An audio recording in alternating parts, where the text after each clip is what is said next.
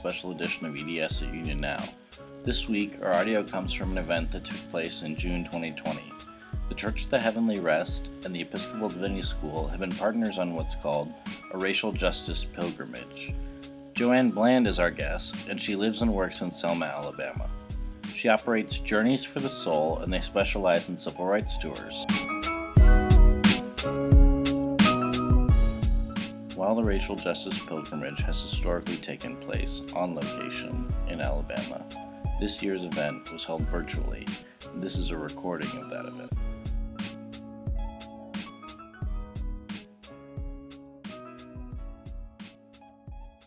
Paul and Silas bound in jail had no money for to go their bail. Keep your eyes on the prize Hold on. Hold on. Hold on. Keep your eyes on the prize. Hold on. Paul and Silas began to shout. The doors popped open and they all walked out. Keep your eyes on the prize. Hold on. Hold on. Hold on. Keep your eyes on the prize. Hold on. The only chains that we can stand are the chains of loving hand in hand. Keep your eyes on the prize. Hold on. Well, I got my hand on the freedom plow. Wouldn't take nothing for my journey now. Keep your eyes on the prize. Hold on. Hold on. Hold on. Keep your eyes on the prize. Hold on. Hold on.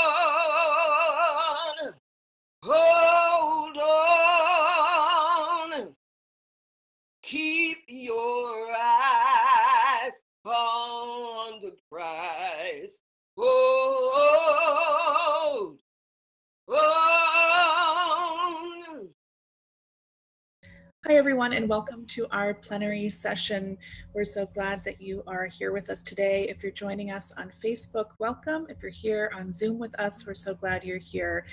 Um, please take a moment to change your uh, view on your Zoom, if you're in Zoom, to gallery view so you can see everyone on screen. And we'll invite you to interact when prompted in the chat here on Zoom or in comments on Facebook. We'll be on Facebook interacting with you as well. Thank you so much for joining.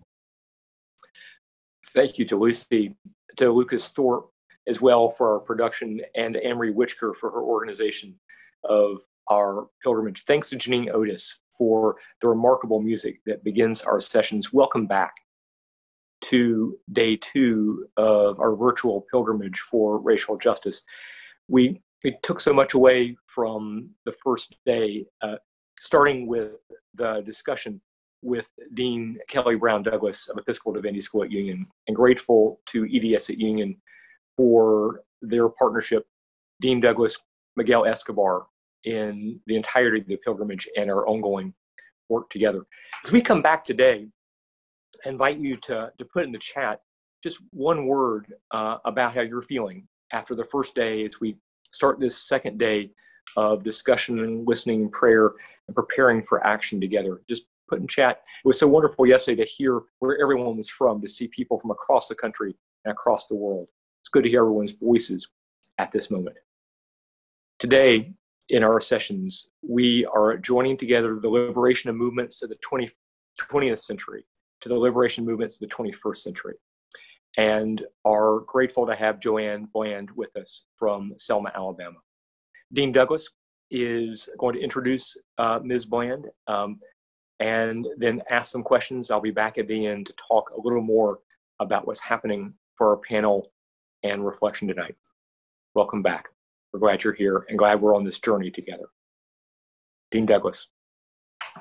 Thank you, Matt. And once again, I thank the Church of the Heavenly Rest uh, for uh, this partnership and for leading us through this virtual pilgrimage. This time last year, we were indeed on an actual pilgrimage uh, through uh, Montgomery and Selma, Alabama, where we had the privilege and the honor to be challenged by, inspired by, motivated by, uh, and humbled uh, by the presence and the work of Miss Joanne Bland. And so, in as much as we can't get there this year, uh, we are using Zoom uh, to bring her to all of you and back with us uh, because this was an experience that really our conversations with Miss Bland and our tour with Miss Bland uh, that can't be in so many respects duplicated.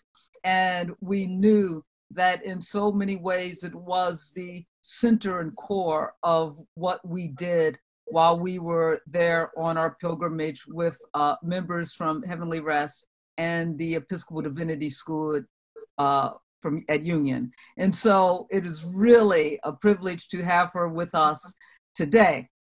If you go onto the website for Journey for Souls, which is an organization for which uh, she is a guide and a co-owner, you will read these words from her. They are movements for social change are like jigsaw puzzle. Everyone, she says, is a piece. If your piece is missing, the picture is not complete. Why, she asks? Because you're the most important piece. Born and raised in Selma, Alabama, Ms. Joanne Bland has participated in some of the most significant civil rights actions, beginning with the Selma voting rights struggle as an 11 year old, where she was among the freedom fighters who were charged by police and their horses on that fateful Bloody Sunday. Indeed, by 11 years old, Ms. Bland had already been arrested 13 times what was sparked in her as a child continues today. It's become a fire today.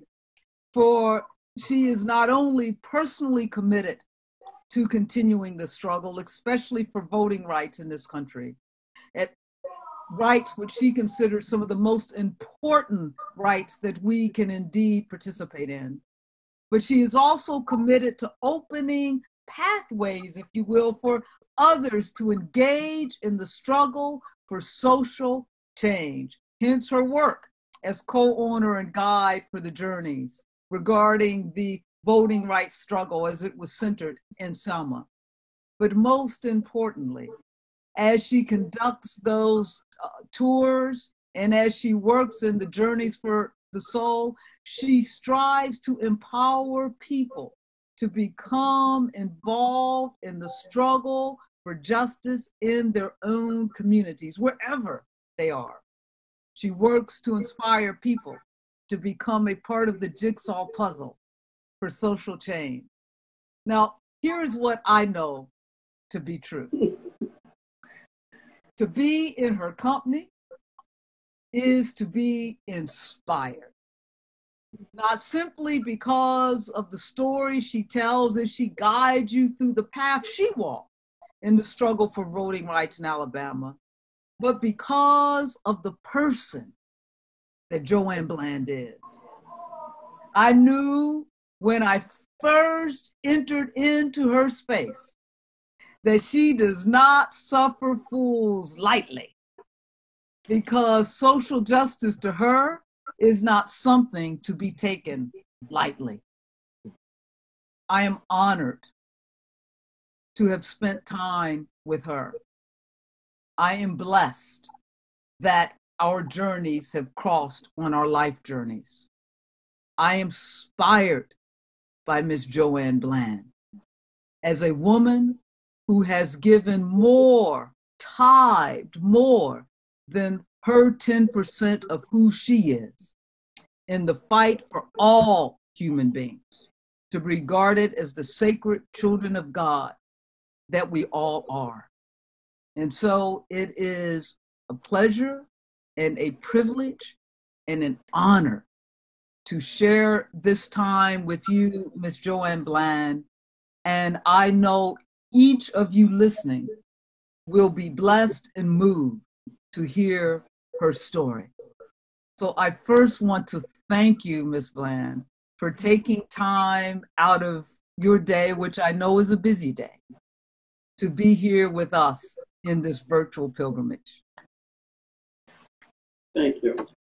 So I want to really, in so many respects, first of all, before uh, this conversation begins, I also want to say that uh, I am so glad that we have something else in common and that we are both uh, Luddites to this technology. And so you had to be walked through it by your grandson, just as I had to be walked through it uh, by my uh, son. So uh, uh, I am glad that you were able to join us and your grandchild was there to help you get on. She's not going to appreciate you calling her a grandson. Well, that's why I changed it to grandchild because you didn't tell me it was a son. So I said, let my granddaughter. Gra- gra- to your granddaughter. But you know, Miss Bland, I want you, you're a consummate storyteller, to tell us your story. Here you were, an 11 year old, if not younger, being moved to be involved in this struggle for for at that time voting rights and, and more in your own uh, hometown of Selma, but you've stayed in it for such a long time. So can you just tell us how did you get involved? Why you got involved at uh, 11 years old, and and what are some of these sort of landmark stories, if you will, uh, that give us some indication of how you stayed involved and what becomes important in this struggle? Tell us, tell us about your story and your struggle. That's one of the longest introductions I've ever had, but it was beautiful. You almost made me cry. At one time, I wondered who you were talking about, though, but um, I'm just me the best thing that I can do, I think, for our listeners is to just start at the beginning.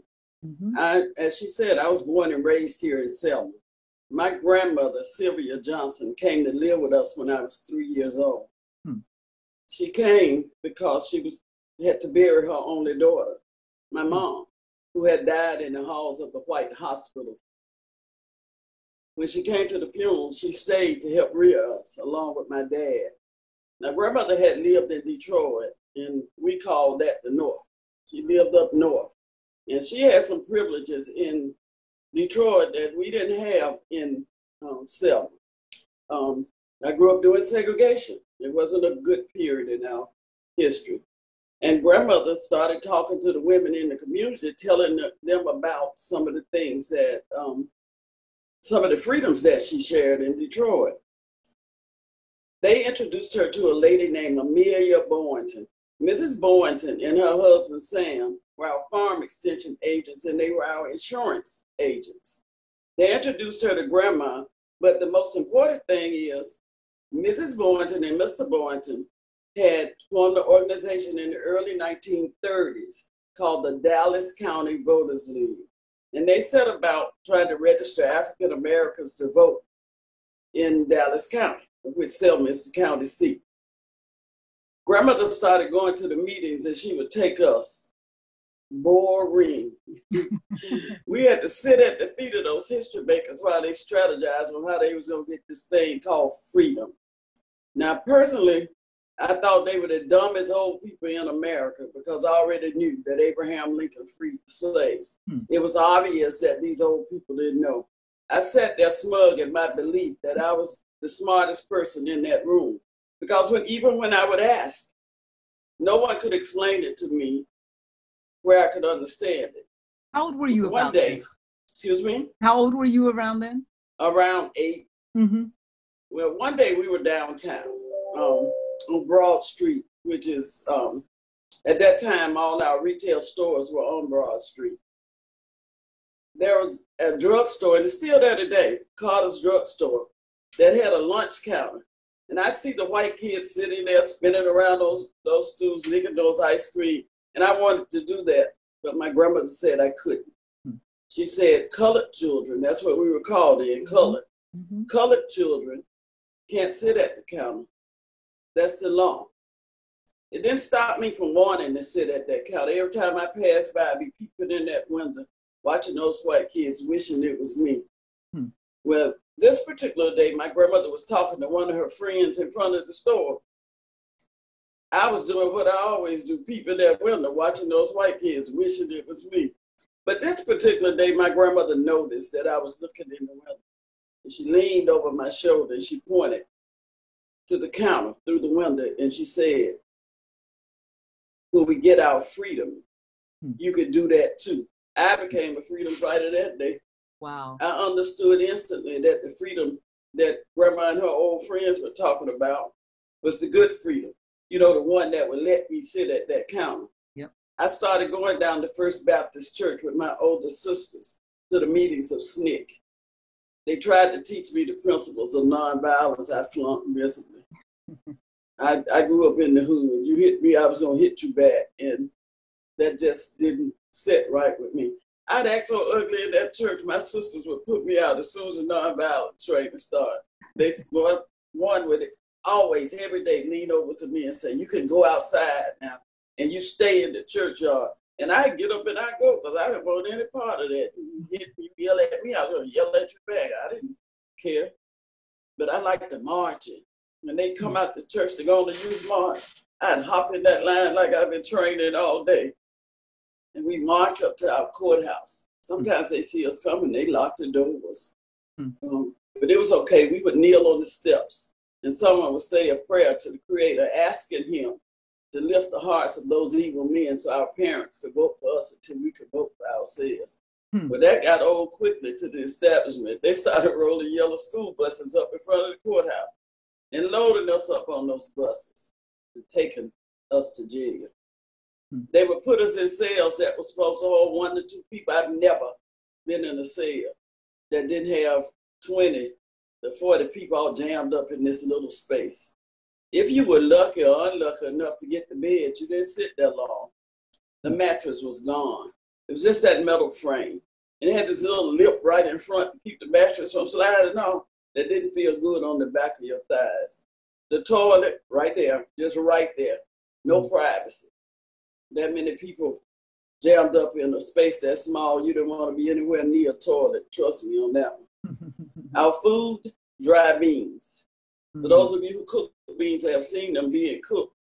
Dry beans, you know, you can't just pour them in the pot. You got to pick out the stuff you can't eat the rocks, the dirt, the grass, the insects. No one did that for us. I think they took pride in bringing you a plate with a huge rock sitting up on it. Wow. Those things were done to break our spirits, but we were as low as we could go. They would let us out. We go home, take a bath, and I'd find out I couldn't sit at the still could not sit at that counter. We'd be right back up in their face. Sometimes going back to jail the same day. By the time I was 11, I had been arrested 13 times, and I was not the youngest. If you were there, you were arrested. In fact, the first time I was arrested was with my grandmother. I was only eight years old, and I then was not the youngest. Hmm. In December of 1964, a letter was written by Dr. Frederick Douglass Reese, who at that time was the president of the Dallas County Voters League, to a man named Dr. Martin Luther King Jr., inviting him to speak at a program on January the 1st of 1965. Dr. King already knew of the work that the league had been doing for over 30 some odd years toward voter registration. He knew of the work that SNCC, who came to Selma in 1963, had been doing toward voter registration. Dr. King chose Selma hmm.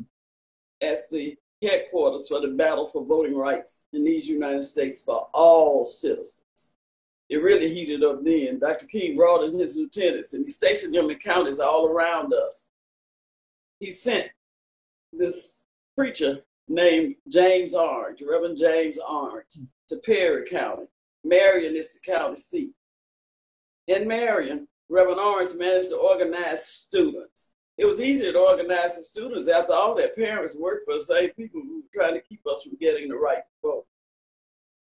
They marched on that courthouse and were arrested, all of them, including Reverend Orange.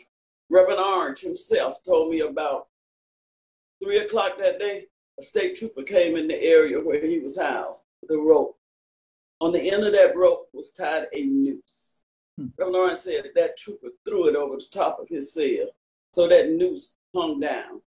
He said he had to sit there in that small space and look at that noose, knowing it may be his last day on earth. That evening, they let the children out. They kept Reverend Orange. There was a mass meeting being held at a church approximately two blocks from the jail. The children ran into the meeting and disrupted this meeting. They said, You have to do something. You have to do something now. They're going to kill him. The people in the church decided to walk down to that jail and walk around it all night long in hopes that their mere presence would save this man's life. When they left the church, they were attacked by law enforcement officers. A young man named Jimmy Lee Jackson emerged from the church just in time to see a state trooper about to hit his grandfather. Jimmy ran over and pleaded with this trooper, but Jimmy's mom saw them about to hit her dad too. Hmm. And she ran over. As she approached that trooper, drew back that billy club to hit her. And Jimmy did what I would do. He blocked it. That trooper shot him. Jimmy died eight days later. It was then that the leaders decided to walk from Selma to Montgomery to protest this young man's sister's death and demand the right to vote from our then governor, George Wallace. On March 7th, we gathered on the playground of George Washington Carver Homes and led by John Lewis and Hosea Williams, walked down Selma Avenue to Broad Street, turned left and walked down Broad and over that Edmund Pettus Bridge met a wall of policemen. When that line stopped, John Lewis asked permission to pass. The policeman said there would be no march between Selma and Montgomery. You have two minutes to disperse and go back to your home or your church. In less than a minute, they attacked. Now, I had never experienced violence.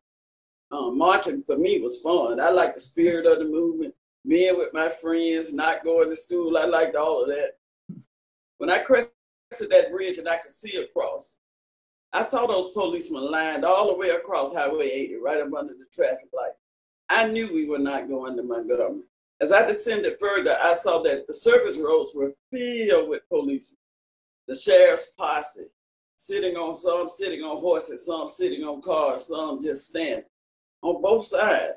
I, I that which further affirmed we were not going to Montgomery that day. I was too far back in the line to hear or see what was happening. I didn't need to. I was a warrior. I knew the procedure. I knew when John and Hosea got to that line of policemen, one of them would ask permission to pass. It would be denied. John and Hosea would go down on their knees and we would follow suit. One of them would say a prayer, and after prayer, they we stand up and go back to where we started from. We either plan a new strategy or just regroup and come right back. I'm standing there waiting for the front to go down when suddenly I hear gunshots and screams. I think they're killing the people down front. Before we could turn to run, they came in from both sides, the front and the back, and they were just beating people. Oh, young, black, white, male, female, it didn't matter. People lay everywhere bleeding, not moving, as if they were dead, and you couldn't stop to help them, or you'd be beaten too. Oh, the gunshots I heard. I, don't know if anyone was shooting bullets on that bridge that day.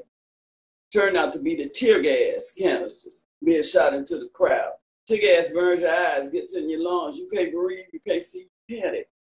Oftentimes you run right back to the same people you're running from. It seemed like it lasted an eternity. If you could outrun those men on foot, you could not run the ones on horses. The poor horses were afraid. They were rearing and kicking. People were being trampled. Bones were being broken. The last thing that I remember on that bridge that day was seeing this horse and this lady. I don't know what happened. Did the man on the horse hit her and she fell. The, the horse just run over her. I don't know. I do know. As I sit here 55 years later, I can still hear the sound her head made when it hit that pavement. The next thing I remember is being on the city side of the bridge in the back of a car. My head was in my sister Linda's lap, and Linda was crying. When I became fully awake, I realized it was falling on my face were not my sister's tears. It was her blood. My 14 year old sister had been beaten on that bridge and had wounds in her head that required 35 stitches, seven over her right eye and 28 in the back of her head. She grabbed my hand and we ran home. That following Tuesday, when Dr. King came back, he organized us again. We followed Dr. King and Dr. Abernathy across that bridge again, and I held that same sister's hand hmm. as we crested the bridge that I could see across. I'm not ashamed to tell any of you that I, I, I didn't want any more freedom. I saw the same scene I had seen that Sunday. I tried to go back, but my sisters wouldn't let me. They held my hand and kept trying to coax me across. One of them said, Come on, they're not going to beat Dr. King. I went, but I was scared. This time, Dr. King asked permission to pass. The policeman told him the same thing. There would be no march between Selma and Montgomery, but this time the front went down. Dr. King asked permission to pass. But this time the front went down. The, the Abernathy said a prayer, and after prayer, he and Dr. King led us back to Brown Chapel AME Church, where Dr. King held a mass meeting. At that mass meeting, he told us he had applied for a court order that would give us the legal right to walk from Selma to Montgomery if we so wanted to. On January, I'm sorry, on March 17th, a judge at Montgomery signed that order, Frank Johnson. And I understand he said he signed it not because he believed in what those Negroes were doing, but it was the law. And on March 21st, we left Brown Chapel one more time went over that Edmund Pettus Bridge, and those same policemen who beat us up on the 7th had to protect us all the way from Selma to Montgomery. Five days of walking it took to get to that capital. And just a day or two shy of six months, the Voting Rights Act was signed and it became the most significant legislative, I can't even say it, legislation of that century and it's been under attack ever since. That voting thing must be awfully important. Yeah. Because if it wasn't, they wouldn't be trying to take. It. Any questions? Yes, indeed. Wow. First, I I I just need to catch my breath uh, because in so many ways you take me back, and um, it's a powerful witness and also witness to what difference one person can make. Several questions. I want to begin here, Ms. Bland. Just a couple days ago, we've seen a video here in my state where I now reside in Baltimore of a young black boy, nine years old, with his mother. I'm sure you've seen it being turned away from a restaurant because he was told he was not dressed appropriately. When the little white boy was dressed the same way that he was dressed, and the little white boy got to eat in the restaurant. And I kept looking, I felt the mother, and I heard her tears this morning, and kept looking at the little boy and thinking, what must he be thinking? How must he be feeling. I and and I hear you talk about as an eight-year-old being looking and seeing little white kids being able to sit at the counter. And we all have these stories. And you were inspired to fight for that freedom to sit at the counter and here more than 50 years later we still see little black children not being allowed. What, what what what goes through your mind when you see that? You know, um, I've seen a lot in these uh, few years that I've been on this earth, and I've had time, particularly with this pandemic, to to reflect on on our lives here and our lives as African American. And, and, you know, daily we see stuff like you just um, talked about. I uh, it took me back to that counter when I saw it. It took me back. I know how that child felt. You know, um, did did it, it makes you start to wonder if the skin you're in is good. That's yeah. no way for a child to feel. God didn't make any trash. He made us human. And as we travel, as we start to settle around this continent, there were certain things we didn't need, so we evolved. Um, but we're the same people. We're the same, and nobody realized that we're the same people. And it's been this systematic effort to um, erase that. All of you came from a woman in Africa and from black people.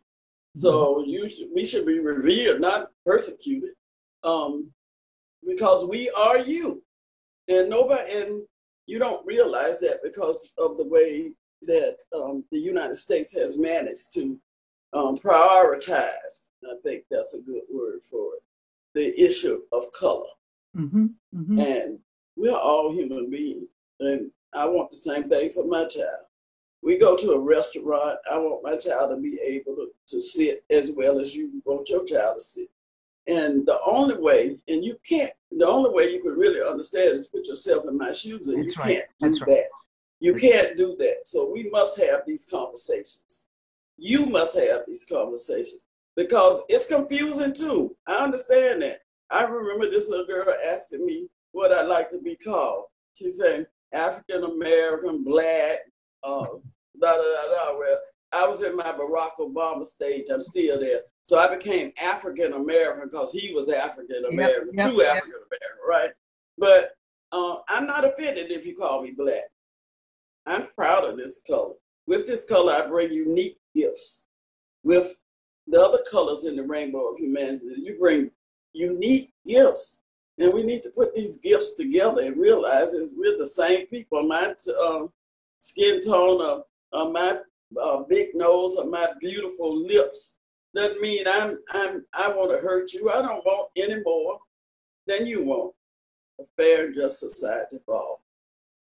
No, so so well said, and and I agree. I like the way you talk about the way in which this country has prioritized skin color and hence privileging uh, skin color and the ability. If only we could begin to really, as you say, see others as we see ourselves. And uh, like you, as I looked at that child, I remember uh, having those experiences as a child that led me to ask my dad, why did white people hate us so? Because you right. know, something must be wrong. what did I uh, do? yeah, what did I do? But, you know, and so I look at that little boy and I hope that he gets so inspired. I loved watching his mother stand up for him and right. Uh, get so inspired as you were. So it, it, it, it leads me to this. So there you're seeing that and taking, and it takes you back to, to your childhood and that experience standing in front of a, a window and watching white kids eat ice cream that you couldn't eat and then you talk to us about Jimmie Lee Jackson. Someone in those days, we didn't have videos, right? We didn't have right. cell phones. So right. Jimmie Lee Jackson's name, but for persons like yourself, Jimmie Lee Jackson's name would have been erased from history because he was just another black life, another black kid killed. It wasn't until Viola uh, Liuzzo was killed, that we began to talk about those deaths in Selma. Jimmie Lee Jackson was just wiped off the front page. What?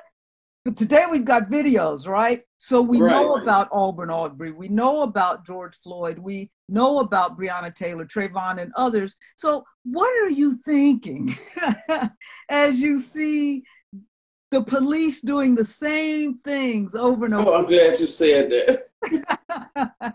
the same thing. The same um, There was no surprise. This has been happening since we were brought here. Um, so we're not um, we're not surprised at that, and that, but we are surprised that when you could see it, when this modern technology came, mm-hmm. and you could record it, that still nothing happened. Still nothing. You watch a man running away from a man.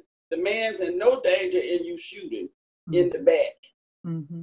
mm-hmm. In the back, you're in no danger. But you say, "Oh, he pointed a um, taser at him." Oh yeah, that was real life threatening. Real life threatening. I understand now why he shot him. That's crazy as hell. Oh, excuse me. That's, that's okay. That's just insane. When the when we take that's that's a systematic effort I was talking about that um gives you that privilege to to do things like that. All white people, no matter how poor they are, were born with privilege. Now, what I make friends with white folks because I need you to help me with that privilege, you know, that I don't have, that I still don't have all these years. But every right that people of color have, please understand that there had to be a fight. Had to be a fight. Yet you call us citizens. You listen to um, the propaganda, the news. Um, they highlight the bad things, and never rarely do you see the good things. So that just doesn't matter. I need white people. Now's the time for you to get up and use that privilege to help make this world right. And I just got to having a talk about. I normally don't talk um, Christianity and religion because I, am sometimes jaded with these pre- preachers. In the '60s, the church was the center That's of right. all change in our communities. It was our meeting place where the minister had a captive audience at least once a week where we could communicate and, and try to solve problems. We don't have that um, as a whole anymore. Um, I don't know how we lost that. We integrated to, into a world that didn't want us and had no place for us. Yet we let those things go. And uh, some people will say, well, you had the same opportunities I had. No, I didn't. Right. No, I didn't. My dad could work at the same job, a white person's job, uh, with a white person doing the same job, and the white man got paid more than he did. In the 60s, my grandmother worked in the homes of the oppressors because there were no jobs for women. For women. And she only got a dollar a day. One dollar a day. Now, I don't understand how people could say we had a fair chance. How, how could we have a fair chance if this is happening? You, um, laws were made to make sure I had a neighborhood, you know, redlining. I go to the bank, my credit score 800, you, and yours is 600. You still get a better interest rate than me if I get the loan. Yep. If I get the loan. I need those things to stop. I need you to realize that I walk I walk in this world too. I live in this world. I want the same things you got. Nobody's trying to be more than you. I think there's a fear out there. Someone uh, said that if we if we gain power, that we would treat white people the same way they treated us. Trust me, white people, that is not in us. Well, that is just not in. We're the most forgiving people um, on this planet. You know, even when we were um, slaves, you know, they, it's going to get better on the other side. And that, oh, Master, the devil got, we got to pray for him. Okay? So I'm sorry. Just, no, go ahead. You said that, so tell me this. We've got a couple of things I was saying. First, you're right. There was a black uh, female comedian who said, uh, "You all ought to be glad we're only asking for equality and not revenge." But, but here you are. You're still living in Selma.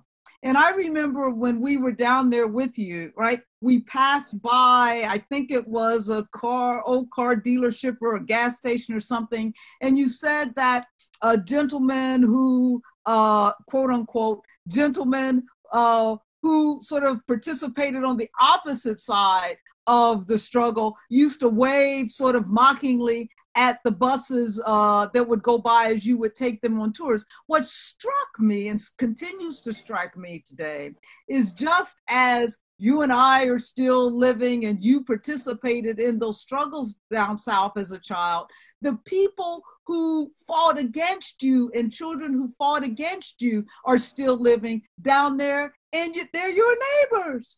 And and you know who they are right? Uh the, so how how do you continue when you talk about forgiveness and not revenge?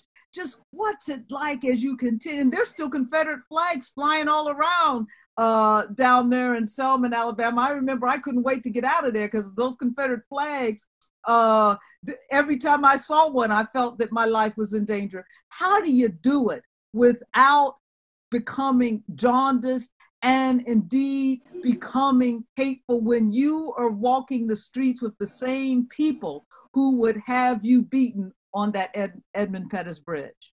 I love God. Mm. I love God, and He loves me.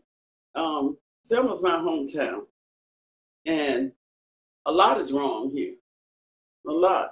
We've changed some things. We've come a long, long way. The problem is we had so far to go, so we're not there. But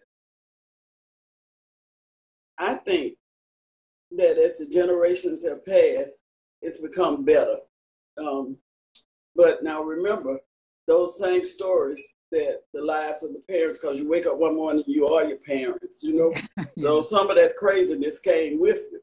But right. I think now with um, education, um, and the integration that we become to know each other a little bit better. But when it comes to uh, issue of, of shifting of power, then we have problems because then it becomes down racial lines. And we have to fight it. Selma is predominantly African American. We have about 18,000 people here. And the people who, the the, the man that you was talking about was one of the murderers of James Reeb, hmm. um, a Unitarian minister that came to help and marched on Turnaround Tuesday. They attacked him and he died two days later. He was the first white death. And um, that brought attention first before uh, Viola Liuzzo. But and then Mrs. Liuzzo died, and all heck broke loose then because now you're killing women yeah, white women. white women at that. That's a problem. But um, still haven't heard about Jimmie Lee Jackson. But yeah, right. It's it's easy for me to to live here. It's my home. I love it. And if I don't try to change it, who will?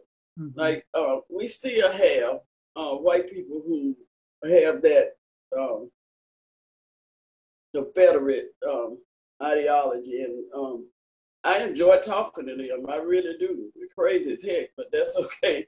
That that's their opinion. That I'm going to tell them mine. Let me tell you this quick story. When we yeah. elected our first African American mayor, uh, organization surfaced here called the Friends of Forrest, and this may lead you into Edmund Pettus. Yeah, because I want to hear the friend of, the Friends of Forrest, and they erected a, a monument to a Confederate general named Nathan Bedford Forrest. That's right. Okay.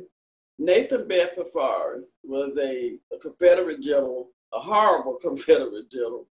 And uh, he wouldn't take African Americans, people who look like me and you, prison. They just he just wouldn't do it. He um, killed them because he said he couldn't afford to feed them. And there's this um, battle in Fort Pillow, Tennessee, where he allegedly killed the whole black battalion women and children, even after they surrendered. Okay.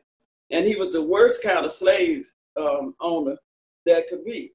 He was a slave breeder. He bred people like they were animals and sold them. And they put up this monument.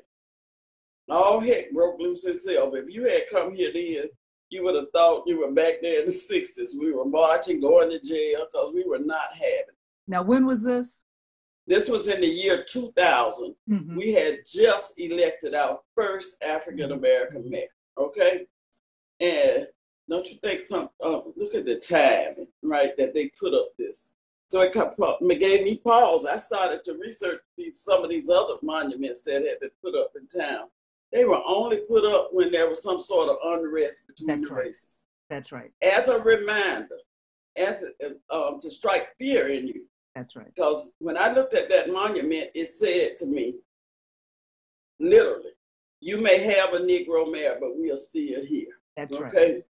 Well, So, well, one of the white women on the city council had to vote with the blacks that were then on the city council to give them a majority to move the monument.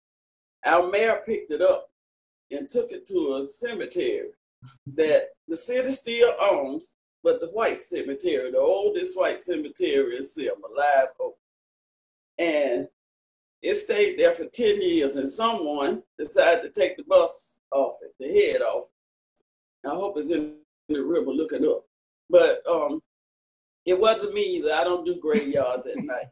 But they put it, um, they decided that it wasn't safe where it was, Friends of Forrest. So they wanted to move it over by the Fifth on one of the busiest streets in Selma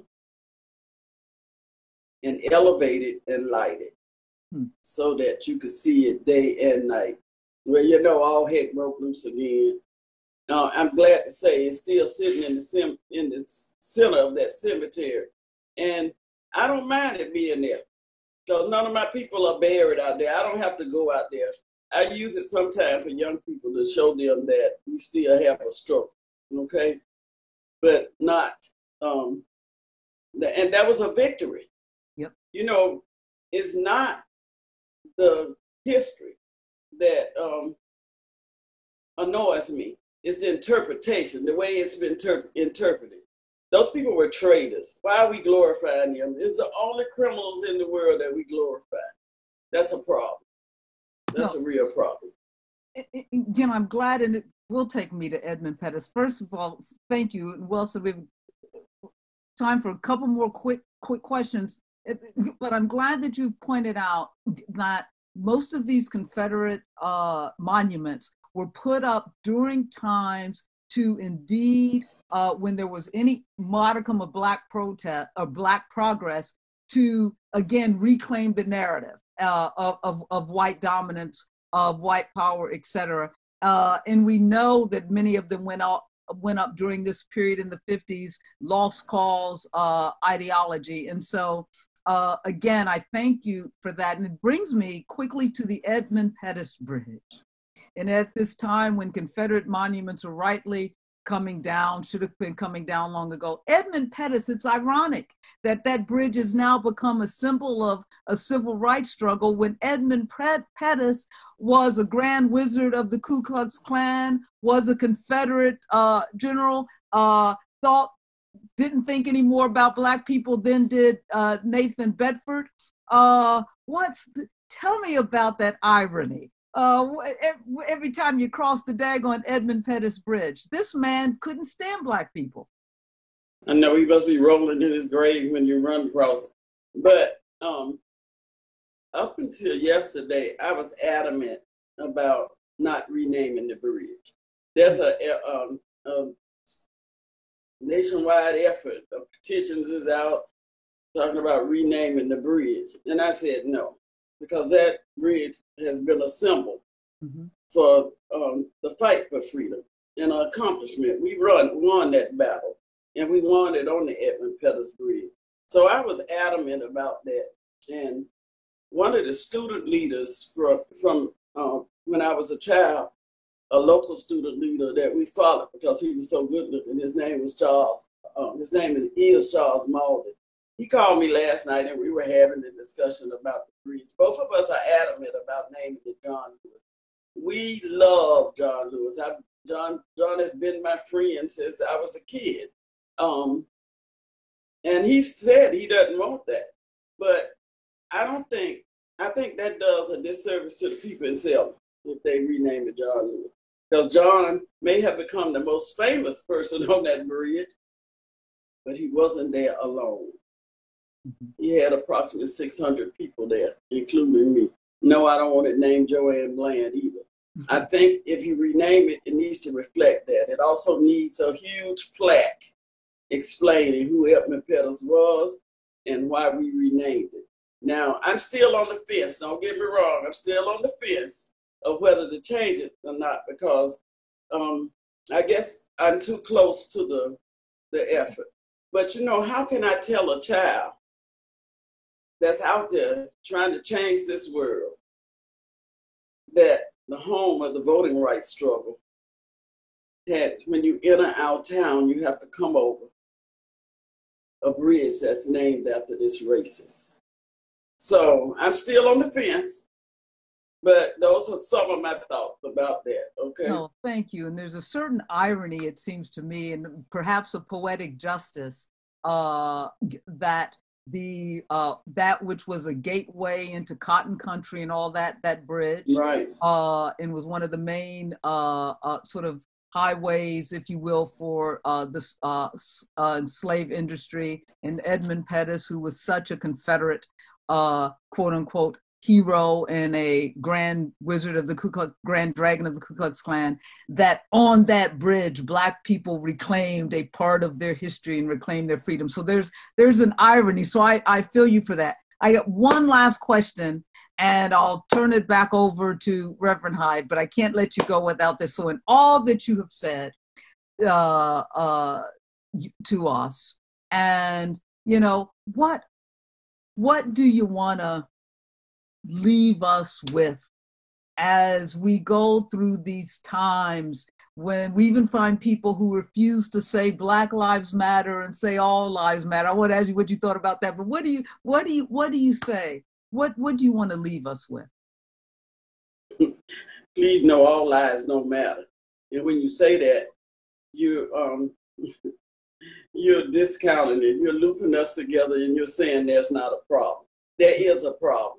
It's like my house is on fire and yours down the street, the fire truck comes, you say, wet my house down so it doesn't get wet first before you get to me. When you say Black Lives Matter, you're putting emphasis on it and and we'll understand it. And, and it's a lie anyway when you say all lives matter.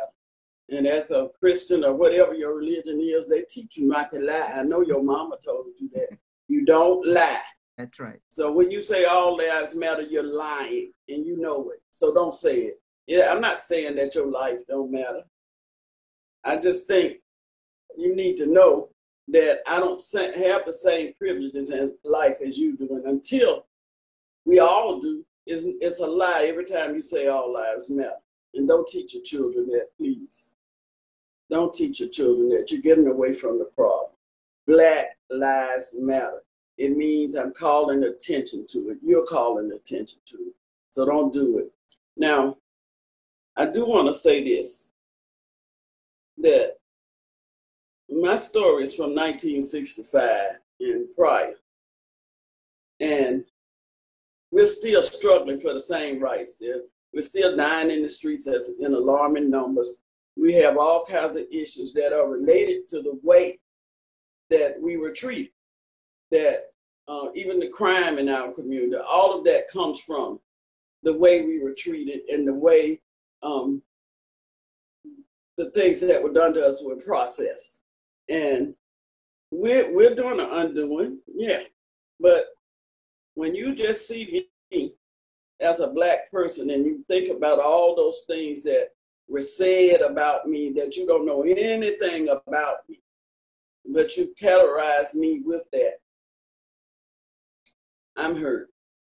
And I'm hurting. My children are hurting. I need you to help me. I need us to get together as people. You know who I think I uh, is going to change this world? Hmm mothers and children. Yeah, yeah. Mothers and children. That's you have a responsibility as a human being to make sure this world is a better place for everybody. And that's why I do the things I do. I tell my story over and over because I want you to know where we've been so you could take us where we need to be. And that makes sure you know that your piece in the puzzle is the most important piece. Thank wow. you. What a place to start stop and start for us. Thank you, thank you, thank you, Joanne Bland, for your time with us, for sharing your story, your wisdom, but most of all, I so deeply thank you for your commitment and your witness. Thank you. Thank you. So I want to join Dean Douglas's thank you, Ms. Bland. Thanks for being with us today. And, and Dean Douglas, thank you for being a conversation partner in this story. And thanks to all of you for joining and listening in today. Talk about the rest of our day together. First, at four o'clock or any time that you can find time, take time today for quiet reflection. We've offered resources for individual reflection. You can do that at four or any time this afternoon or this evening. Come back at 6:30. And we have a panel on state violence and civil disobedience, which joins together Ms. Bland's witness and her story to the stories of those who are protesting today.